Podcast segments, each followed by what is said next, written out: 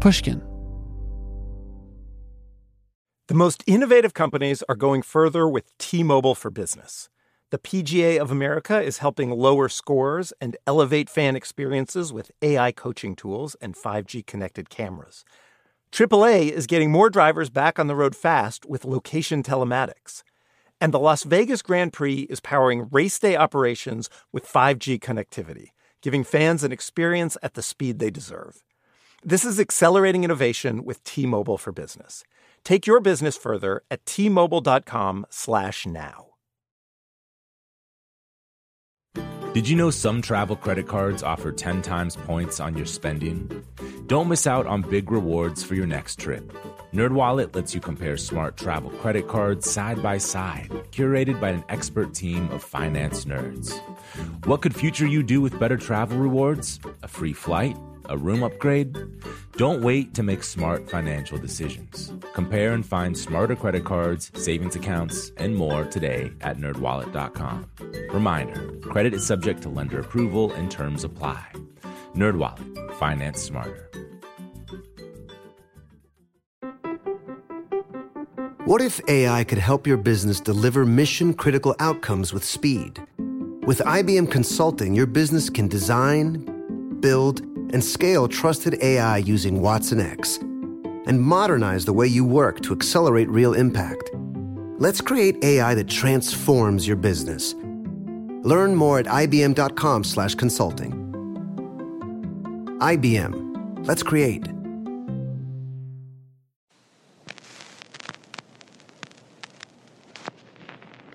The thing I was struck by is the infinite amount of decisions you make to bring an infant to adulthood from putting a band-aid on their skin to getting them to brush their teeth to like hold their hand before they step in front of a car on the busy street. Like there's so many decisions that we humans and parents do to preserve just the life and then the then the mind. It's to bring somebody to adulthood. There's so many decisions. That's what i learned That was Matt Walsh. I'm Sam Fragoso, and this is Talk Easy. Welcome to the show.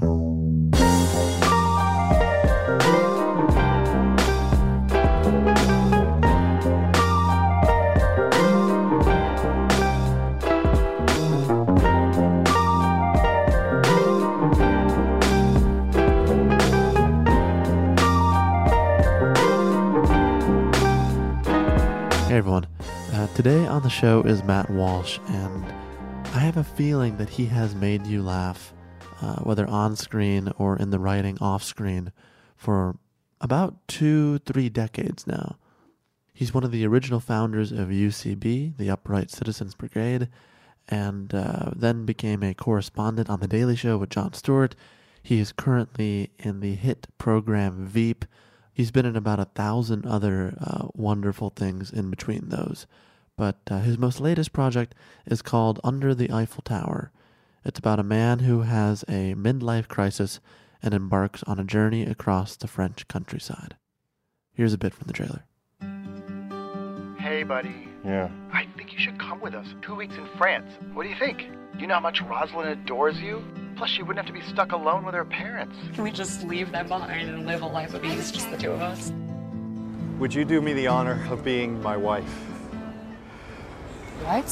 What in the hell? I'm 26 years old. You're you're 50?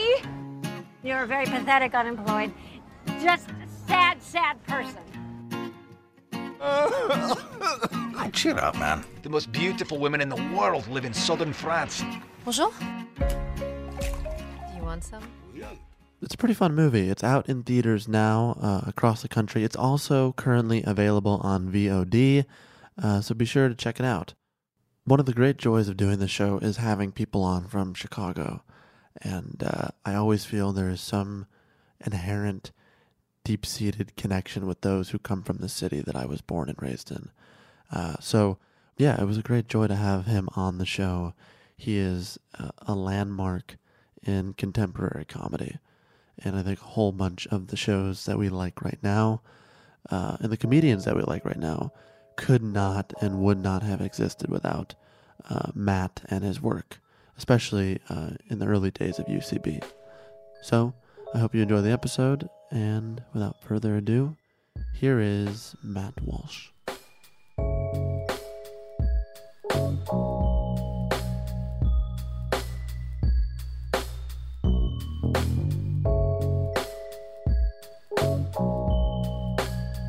I wanted to go back. Uh, you're born in 64 in Chicago. Yeah. You are the middle child of, of seven kids, Yes. right? Um, Where in Chicago did you live? two places. Parents divorced early. Okay. Uh, South Side Whereabouts? near Midway Airport on Oh, 63rd. Which one? 63rd and 63rd in Normandy. copy. Yeah. And copy. and um, I lived in the suburbs, a suburb called Burr Ridge. Yeah. You, there's no My reason- mom and sister lived in Willowbrook I know where that is.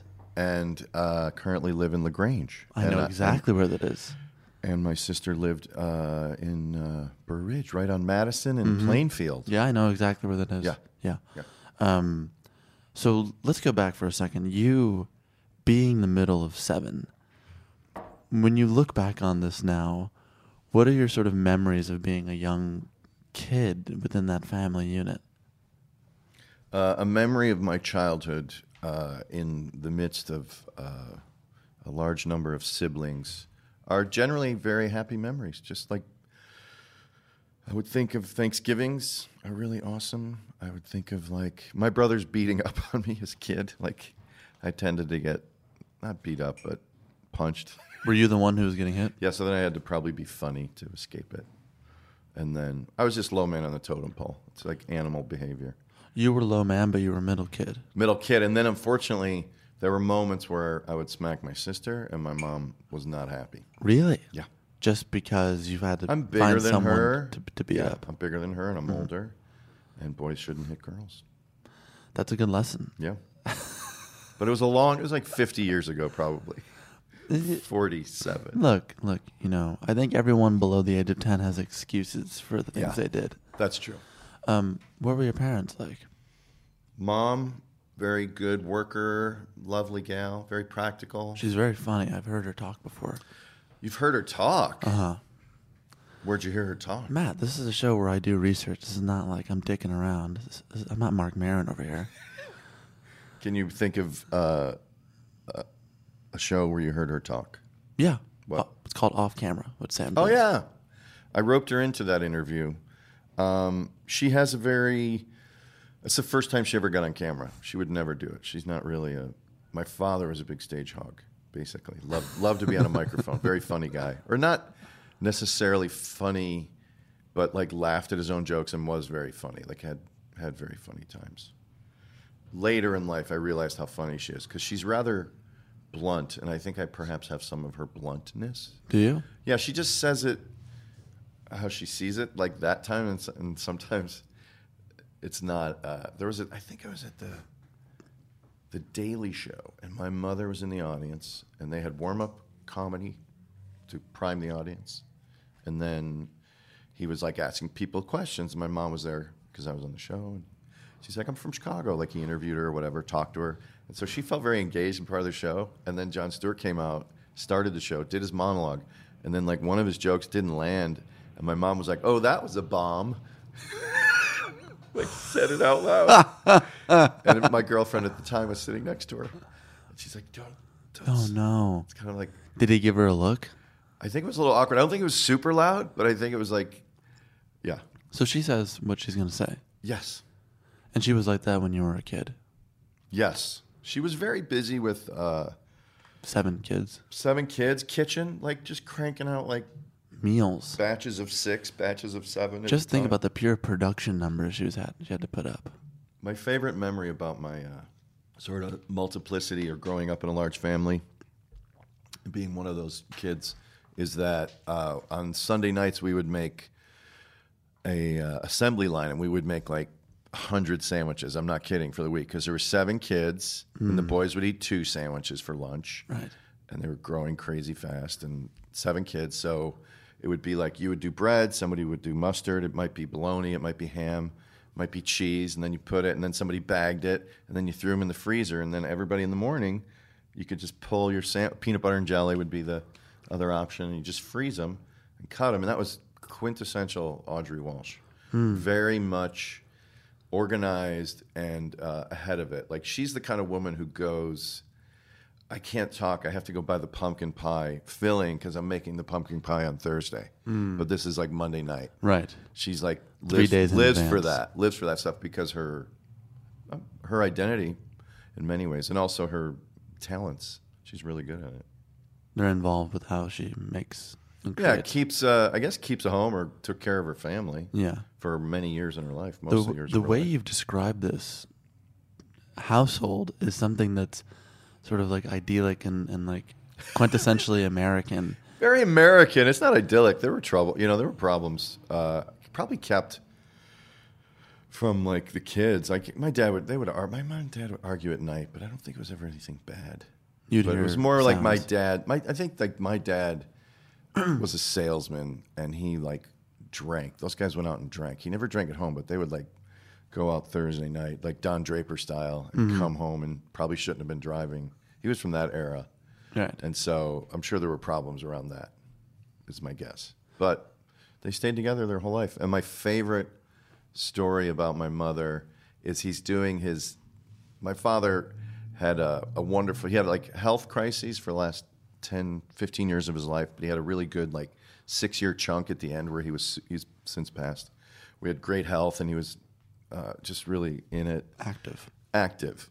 And they were making his, as he was passing, it was, it was obvious he wasn't going to last. Uh, he was making his will and testament, and for his church service when he was uh, going to be buried or celebrated, uh, he wanted this one song, uh, "Raise You Up on Eagle's Wings," and my mom's like taking notes because she's helping him do it, and he's like, "And I want them for the exit or whatever they call it, play uh, will, He Will Raise You Up on Eagle's Wings," and my mom's like, "Oh no, we're not playing that song. No way. That is too sad. That is so sad. People are already going to be sad." I don't want it to be like super sad. Pick something else. Sorry, um, To a your- dying man. Your last wish. Ah, I just don't know. I don't know. Yeah. I got to get the pumpkin spice. I don't really have time to think about your song. And- Yeah. And she's she's saying no to the artistic choice of even having that sad of a song. Yeah. Yeah. And she's a very sweet person too. I mean, I, she's very funny and sweet. Yeah, she's a character. Did the song play? No, it played the other one. I forgot what the other song was, Mm. but it did not fly. Eagle's Wings was not the uh, the song that went. Did you feel particularly? Um, you may laugh at this question, but like seen and heard, given that there was uh, a half dozen plus in your family. Did I feel particularly seen or heard, given that there were six, seven people in my Did you feel like at times you got lost in the shuffle? Oh, sure. I, I guess the there was one time where they literally I was the last one at the rest stop and they took off. They Yeah. left the kid and drove with like at that time there were probably only f- six kids, not seven, five kids maybe. But it was like Michigan to Indiana or somewhere, and it was a couple stops, and it wasn't. But it was like, oh yeah, that's a big family when you like pull out and Truly there's like miss one, one of them. kid. Yeah, You were in the bathroom stalls, I believe. I came, yeah, or I was last in line, and then I came out and they were gone. Mm. So, Did you have any inclination at that age to perform or to do comedy? I think the survival mechanism, which I was saying when my brother sort of, Beat you know, up. you're the low man, you get beat up a little bit. Uh, probably to comedy or distract in its instance, but I guess I always, so that was sort of part of it, and I also feel like I always understood or relished the structure of jokes. Like when people would tell jokes, I would remember them. Or there was an old guy in our neighborhood who would walk his dog, and we would call him jokes because you you could walk with him, and he would tell you jokes, like basically Dixie Riddle cups. Hmm. And so uh, I remember that, and I remember thinking, like, oh, cool. And then I remember Dixie Riddle cups, like these things that. So the things that had meaning to me, or the things that I always liked, were were comedy. Some of my earliest things that I remember liking, like I liked cars as a little, like you play with cars, Of and, course. uh, build things, and and definitely like sports my whole life. But I think my interests were comedy, and I do have a very wonderful memory of like in in the back room of a house on Trumbull, which is on the south side of Chicago, 103rd and Kedzie. hmm I know where that is.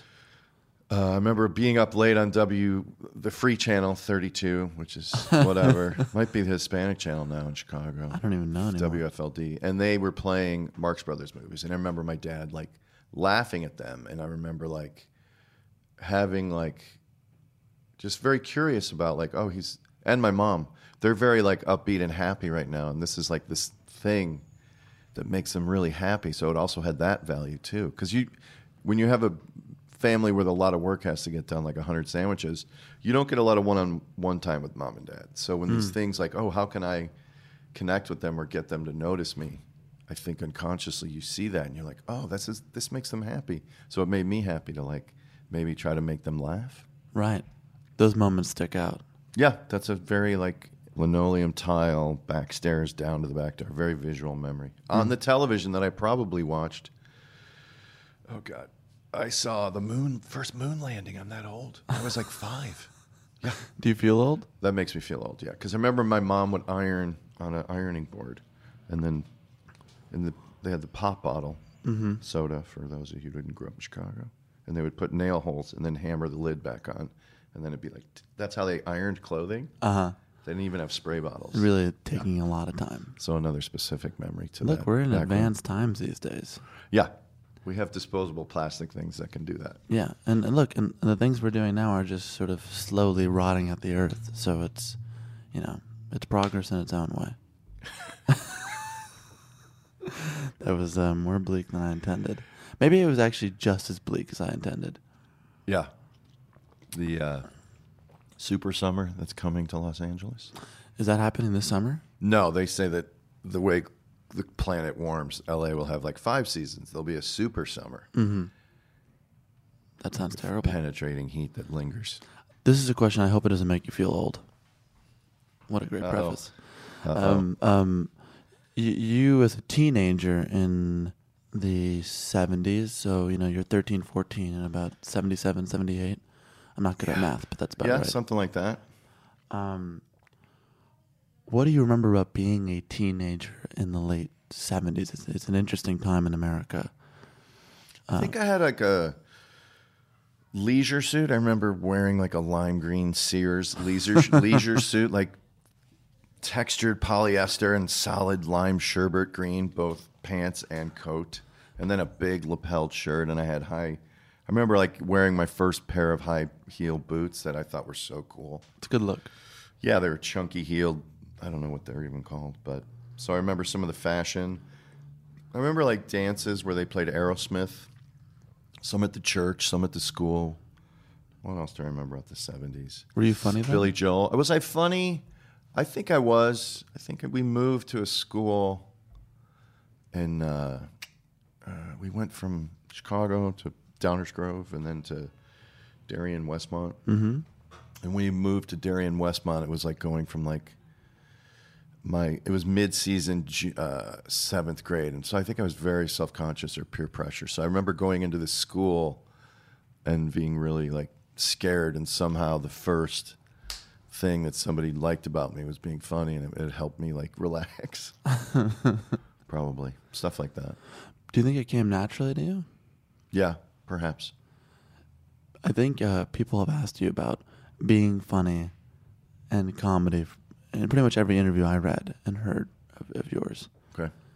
And is there a part of you on the other side of this where you have made a career out of it, where you feel fatigued by questions that try to explain or dissect where and when you became funny?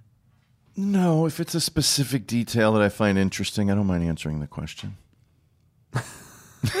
In a general way, like questions that I would be like fatigued by are like, so do my job for me. Like Right. when you're in an interview. But if it's a good conversation and it's a fair question, I don't mind it. Mm.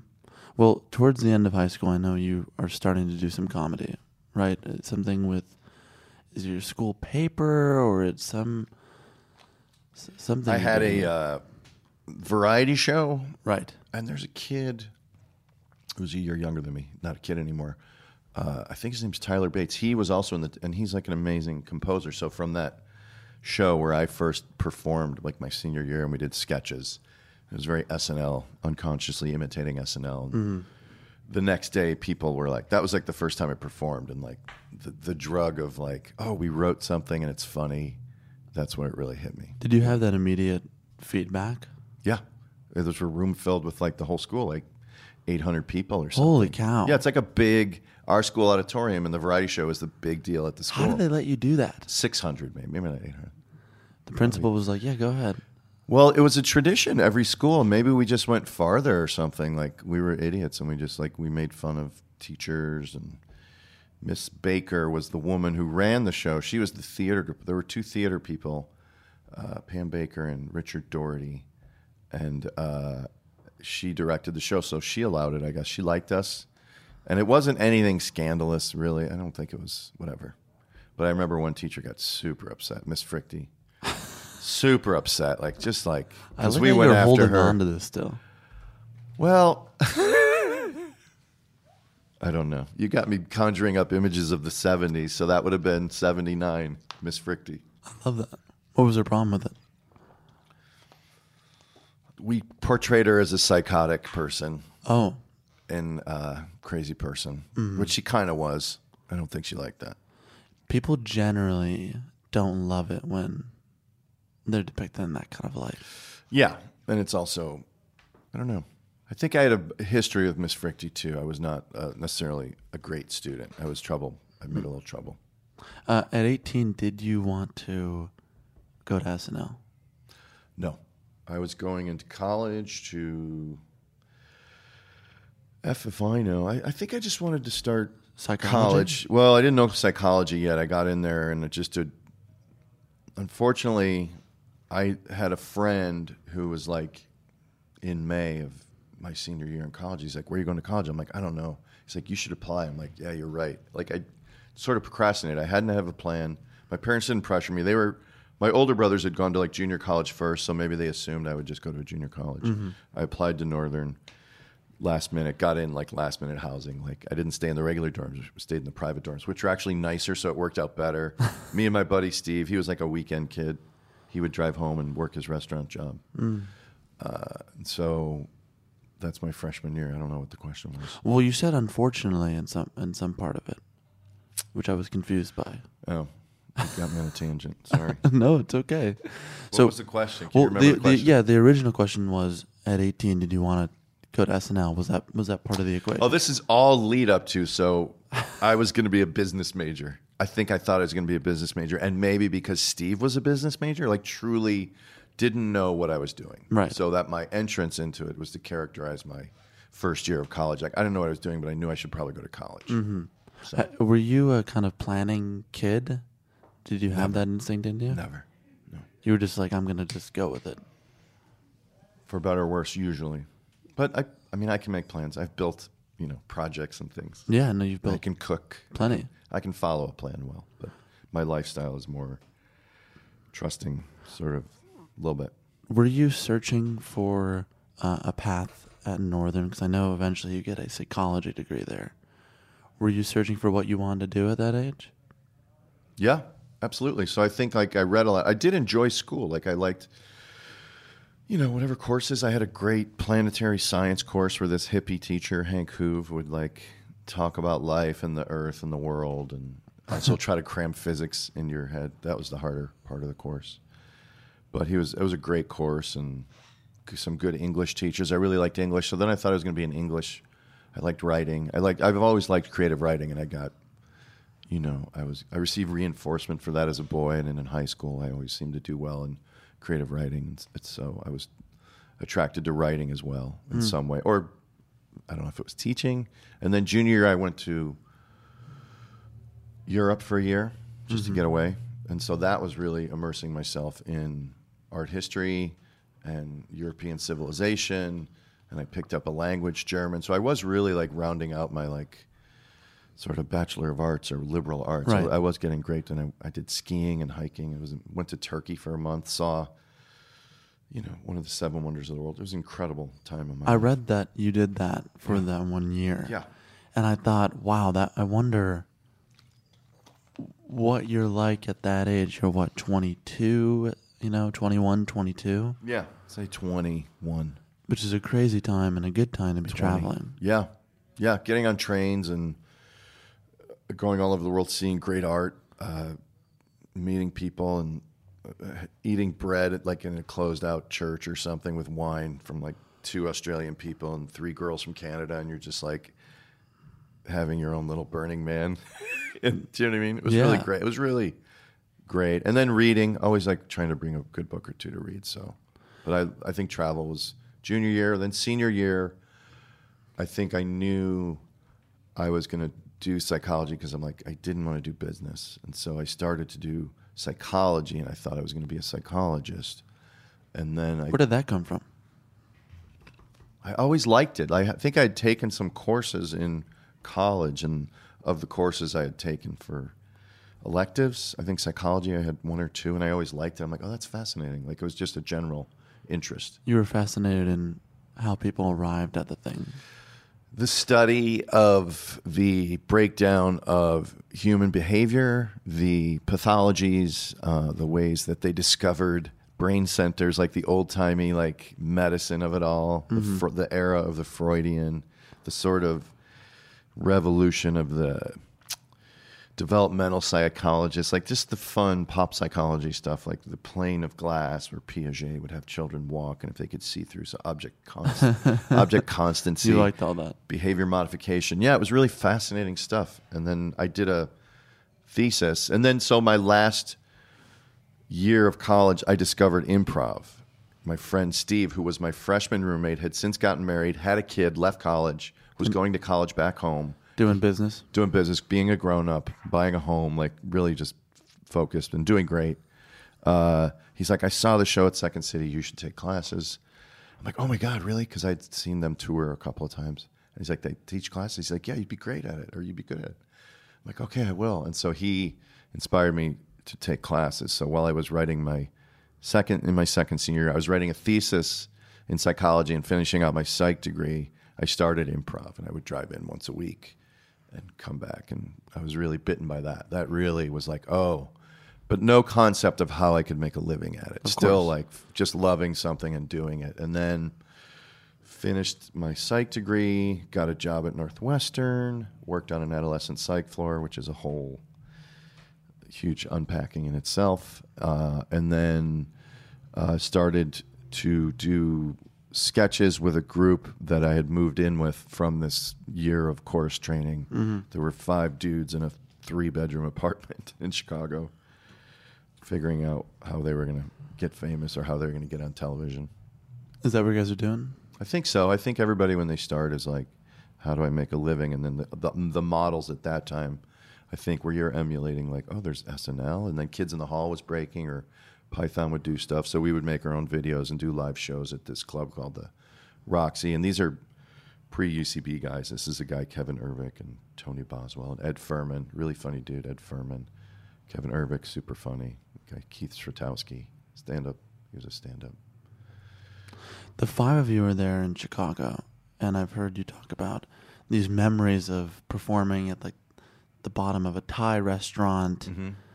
And uh, sort of acting rambunctious and giving. Well, this is like this group I just listed was my first sketch group. After that, in the middle of my Northwestern trip, I knew I was ha- I was hating my job. It was very depressing. I went back to Europe for another walkabout, and it's there that I Round just- two. round two, Vision Quest. Who, who am I?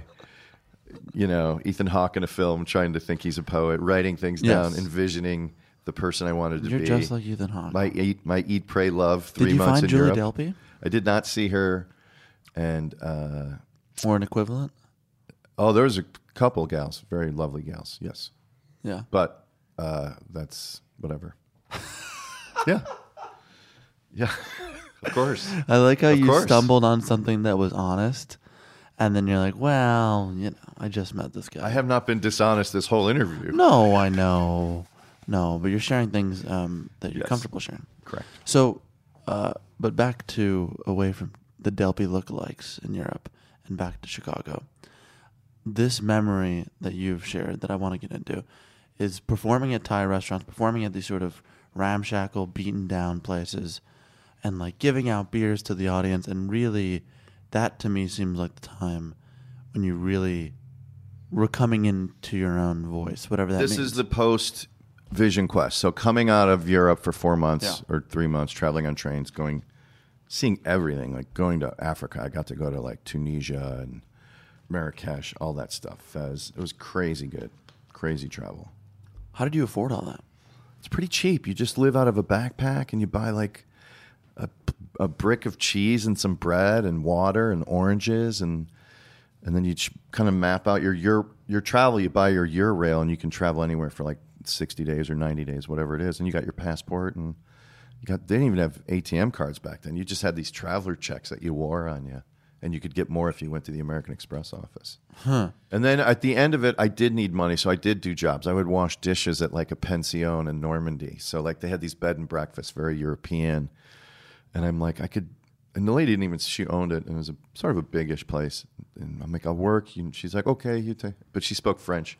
She kind of taught me how to cook. So I, I was there for two weeks, just like making a little cash or getting some free bed and breakfast and doing day trips to the beaches of Normandy. And that's where I learned to cook. Mm. And that's also like where I was with these people who were like Australians in the way that Europeans and one was a German family, one was English, communing at night at this bed and breakfast, and they were saying that uh, this one guy was saying he's like, mark my words, when the when Erich Honecker dies, who was the chancellor of Eastern Germany at the time, still communist, he's like, when he dies, that wall will come down, and they're like, get out of here. And he's like, no, because when the old the children don't have the same prejudices as their parents. They're not the World War II kids or whatever. Hmm.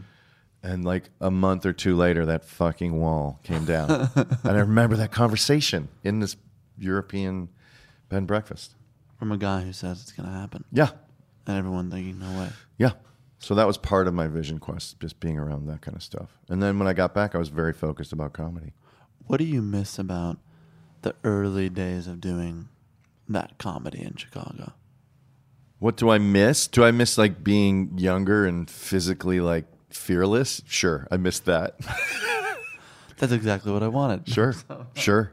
The youth of it all. The yeah, I mean, good memories. I, I only bring that up because uh, you are still doing uh, improv now. I am actively, and and, Mhm. and it's just different now though because and I've heard you talk about this. You are someone who goes on stage and you are like applauded, and you are looked at as someone who really created this thing, and you did. But I've heard you say that it's it it's not the same as it once was. It didn't. It doesn't have as much. Maybe there's less risk now. Maybe that's what I'm getting at. Is that is that fair? Well, certainly in the venues that I perform, I have I've set up a very comfortable like I do a free show on Sundays, and oftentimes we give away a gift at the top, so I feel completely entitled to be self indulgent Yeah. and like not stress about any sort of delivering to the audience in the best way. You, and then you've also like mastered this craft. I probably have, yeah, probably. But I also feel the same way that most improvisers do, which is you just want to do something different. You don't want to fall into that same. You want to have some like better discovery, or you want to like commit a little harder some night. You know, it's just like that gameness of it, that sort of drive that you have to. I don't know. For me, it's I, for me, it's truly about trying to chase some different scene in a in a weird way. Something you haven't done. Yeah, truthfully, I don't think that you ever do, but I think that's part of the appeal. That's the pursuit. I think. When when you and Matt Besser and Amy Poehler create UCB, you know, in New York, uh, in the late '90s, We still teach classes, by the way. Anybody listening, please please take classes at the at the Kingdom Yeah, of a- UCB a- Improv. yeah, UCB is really hurting. I think we need to plug the classes. Um, did it feel like you had stumbled upon something that was special at that time? When you say that time, what time are you referring Late to? '90s, 1997.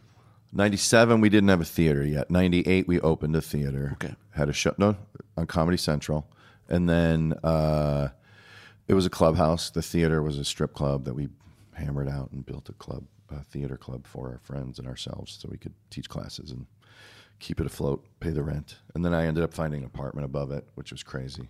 But in New York, I had a floor through apartment. Mm. And I had a dog, and I could go on the roof with the dog. The dog could go to the bathroom on the roof. It was pretty great. That's pretty good. Yeah. Did it feel like it was going to do well? I think it operated under the guise of, or the goal of paying the rent, keeping the ticket prices low. And classes would sort of keep it afloat. And it did work. It did like slowly build classes and it did build shows. And then the shows were like, it was a very rundown theater, which eventually got shut down. But it got really folded into the alt comedy uh, wave that was sort of already happening in New York. And then it was a cool place because we were now friends with really funny people who would do shows at the theater. So then it was like really neat to see this dingy theater that didn't exist. And it wasn't really great because you would walk through the stages here, you'd walk through and people could like, so they were walking through the stage wall in a very like lit way sometimes. It was, but it was very cool to be there and people uh, packed it. And it was sort of, uh, you know, early fans were excited because it was, they could get in early and stuff. Mm. And there was like, there was really like Tina and Rachel were doing a show there at the time or soon thereafter. And, Todd Barry was doing a show, and Richter would come by, and it was like if you're a comedy person, like you were seeing a comedy fan, you were seeing some really talented people. Janeane, Janeane would come through, or blah blah blah. I think uh, people listening wish they could go back to that time and, and experience that. Yeah, yeah, and for us, it was so hectic because we were like producing our own TV show, we were editing our own TV show, we were writing our own TV show, and we were acting in our own TV show. So we were doing like a season of comedy, and then we would do two shows on Sunday nights for, of ASSSSCAT, and then we would tape it, and then we'd use some of that material to write the next season. And Mm. very, very, very productive, intense time. I have a very logical, pragmatic question, which is at some point it has to become, or it does become a business, right? Okay. Is that is that fair? Yeah, I think the minute you have a lease, it's a business. Yeah. Um, and it's not a charity. It's not. We don't apply for grants like the the way theaters either operate. They really have either have wealthy endowments, rich people who pay their season pass. Yes. Or you Benevolent can apply, benefactors. Yeah, or you can apply to grants, and the government can give you money every year, but you have to apply for those grants, and you can't always count on them. Or you can just like get a shoebox and charge five bucks a show, and that's what we did. Mm. Was uh, there any stress around turning this very fun thing between a group of friends and turning it into a business that had to generate money? I guess the logic for for doing that is is that in order to have a space where people could do this thing that nobody else was doing and no one in New York knew how to teach, we created a scene. We created an improv, a long form improv scene. I don't know that stress was like the concern. The concern was how do you create a scene? It's like if you came to New York and you made, I don't know, you made these weird doll things and you wanted people to see them. You had to pay rent on the place. So you'd have to charge like your your thing and and a lot of what people did inside there was theirs, you know, like if Todd Barry did a stand up, it was his, you know. So you have to like keep the fort open. I don't know. Mm. Veep is is a good segue into this. Um, did you have any idea that this would be as prescient? No. I thought uh, I always thought Veep would be super funny because of Armando and uh, Julia, and then for have it, yeah, just, you're very lucky if a show catches uh, um, the American audience's attention, and people are very passionate about it. So, very grateful. Mm. I know you've talked about being uh, grateful for the consistent job. Oh, that too. You Yeah. have ping ponged from so many films and shows Yeah. for a long time. Yeah. Um, when it comes to the, the idea of stability, was that something you were searching for or, or, and wanted? I think every actor wants that sort of consistency or freedom to like be involved in things that you know they're good or that they really like, and so that's the dream for everybody that starts out. Mm. And uh, I've been fortunate to like make a career doing comedy. I remember you saying though that you had uh, when you had your first child. Mhm. Um, that year that he was born, Yeah. Yeah. was a scary year. It was. It was like a year that was not busy career wise. I think I'd just gotten off a television show, and then it was Dog Bites Man right around there, and then uh, it didn't work. What felt it wasn't truly a year, but it felt like I was. But the positive of that was like I was like around as my first kid was like developing, and it was really cool. Mm. So I like being a father because I think men these days, or the men I know, are more involved in their kids. Certainly, FaceTime than our gener- the generation before us. I think men were working a lot and didn't assume that oh that's what uh the mom takes care of, and I think that's a neat thing, and it's, that's why it's cool to be a dad. You didn't have a lot of one-on-one time with your parents. No, like that's why I'm a Bears fan because I think my dad would take me to Bears games, and that was like a neat one-on-one. Mm. And like comedy, he liked comedy movies, so that was like another thing. Are you more active about trying to be there for your kid in a more one-on-one fashion? Yeah, they get a daddy date.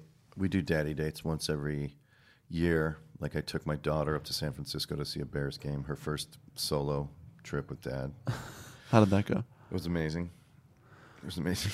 How old is she? ate too much and she threw up in the hotel room. I don't know. How to think. I don't think That's she not thinks great. that's amazing. No, it's not. That wasn't fun. But uh, she's a seven.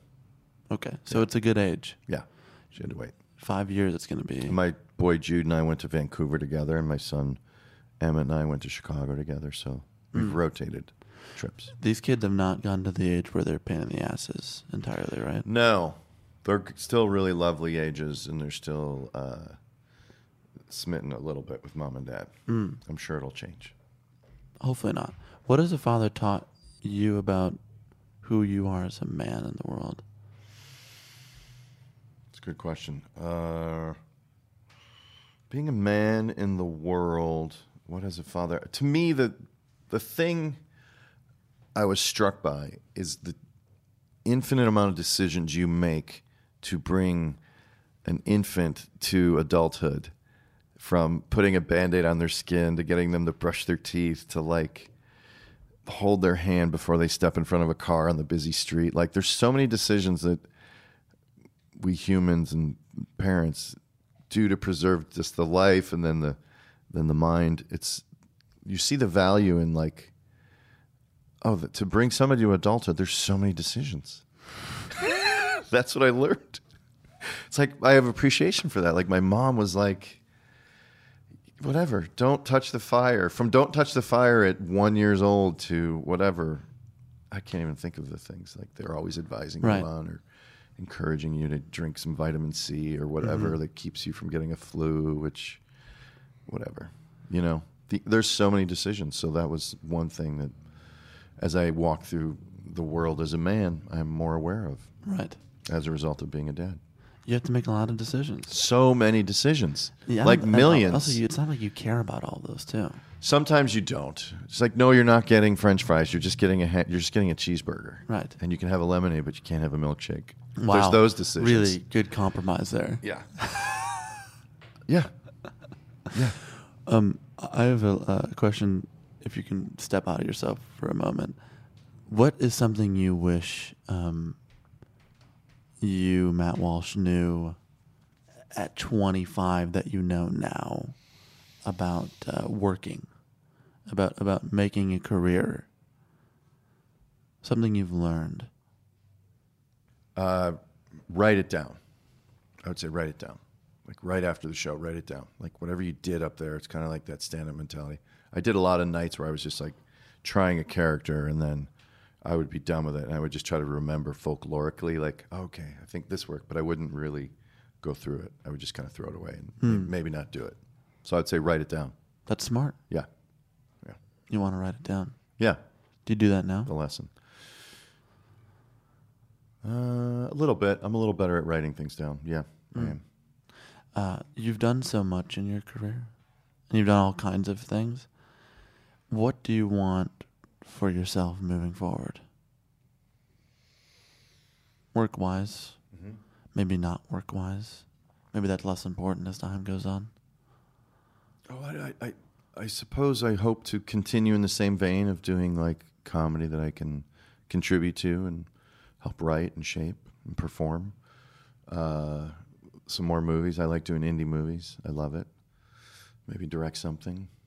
Um, and then for, uh, I don't know, like I feel like my hope for myself is to be like. Why are you laughing at that? To examine my life in such a profound way. It's to, I don't know. It's a funny thing to think about. Like, what is your 10 year plan? Where you want to be in 10 years? Mm-hmm. Where do you want to be? For real. You can be quick. I- no I'll- one's ever asked you that? No, no, no. For Of- real? Of course, of course. Okay. People have asked me. Ten year plan. Um, I will have made two feature films by then. I Nice. hope. I like that. Uh, I will be having my first kid, not Mhm. me, but the partner I choose. Mhm. And uh, I hope I have some of the friends I have now and some new ones that I haven't met. Good. Um, I hope my parents are still alive. Yeah. Are you close? Yeah. Oh, do you get back to Chicago? Mm-hmm. They're all over now. They're all over where? Well, Two different states? Chicago, San Francisco. It's all, Okay. yeah. Well, I think that's those details and those specifics are like the things that, like, yeah, of course, I want my kids to be healthy. I want my wife to be super, super happy still. Like, like I want uh, some travel, maybe. Like, I want mostly for my family. I just want like the good fortune to have that I have. Like everything I could ask for. We have wonderful kids. They're going to a good school. Like all the simple, like the consistency of that is like if I could literally just keep most of what's happening now, I'm very lucky. I really am. Like my mom's alive. My dad passed, but my mom's still with us. That'd be neat for her to be around for a long time. Mm. Uh, so those that I guess that's the consistency. I guess I feel like in good fortune to continue in some version of you know the way things are all you know going. I know you've laughed at the quote unquote profound questions. That It you a profound question because you revealed that you were concerned about your parents' well-being and that Mhm. you have yet to have a partner, but you you consider that part of your plan and you're emotional. So you addressed it seriously and earnestly. I'm doing my best. I believe it. I don't doubt it. The last question. Go ahead. Do you think your parents are happy with what you've done?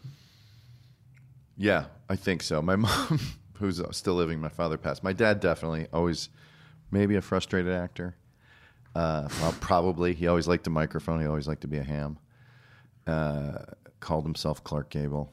And then uh, my mom doesn't like a lot of what I do, but like, I think she likes that I'm doing well. She does love that I'm doing well, but a lot of what I, she's like, oh, Matthew, that's too foul or whatever, too blue or something Hmm.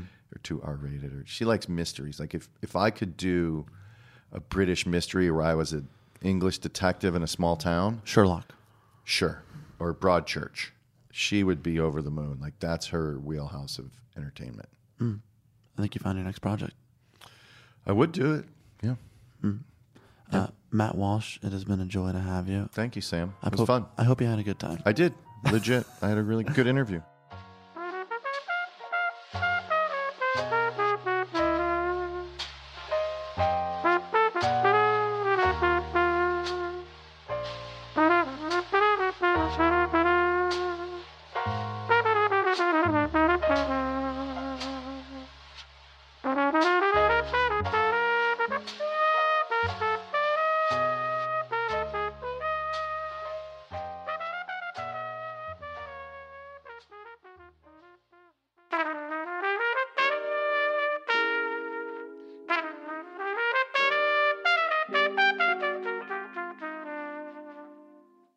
Special thanks this week to Judy Merrick, Katrina Wan, and the good people at the Orchard. Under the Eiffel Tower, Matt Walsh's latest film is out in theaters around the country. It's also uh, now currently available on VOD. If you'd like to learn more about Matt, you can do so in our show notes at www.talkeasypod.com. Also on there is an archive of a bunch of episodes we've done with a lot of funny people, including Paul F. Tompkins, Rory Scovel, Jenny Slate, Andy Daly, Reggie Watts, Kate Berlant, W. Kamau Bell, Ben Schwartz, Lauren Lapkus, and uh, many, many more. As always, the show is executive produced by David Chen, graphics by Ian Jones, illustrations by Krishna Shenoy. Our social media is by Crystal Farmer. Our intern is Elliot Weintraub, and the show is produced by Dylan Peck. I'm Sam Fragoso. Thank you for listening to Talk Easy. I'll see you next week.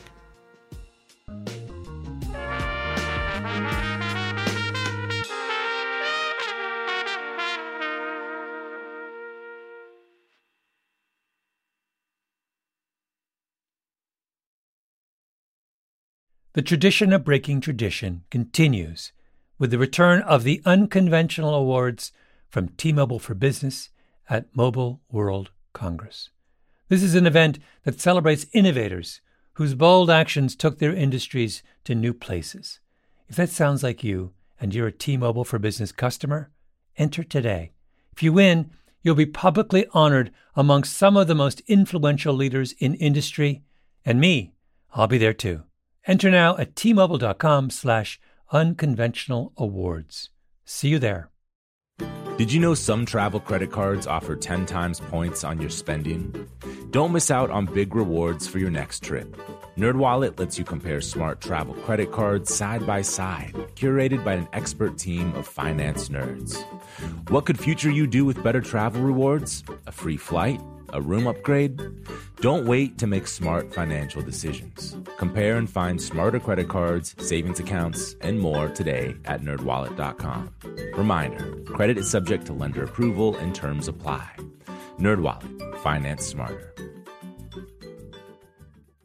Are you still searching for your perfect place to call home? Well, now is the time to buy at Fisher Homes. If you're looking to move in before the end of 2024, May could be your last opportunity to start building your dream home and close before the year's end. If you're hoping to move in even sooner, Fisher Homes also has homes that are move in ready and waiting for you, where you can start enjoying the benefits of homeownership even faster. Schedule your personal tour with a new home advisor today at FisherHomes.com and make this spring the season you find perfect home sweet home.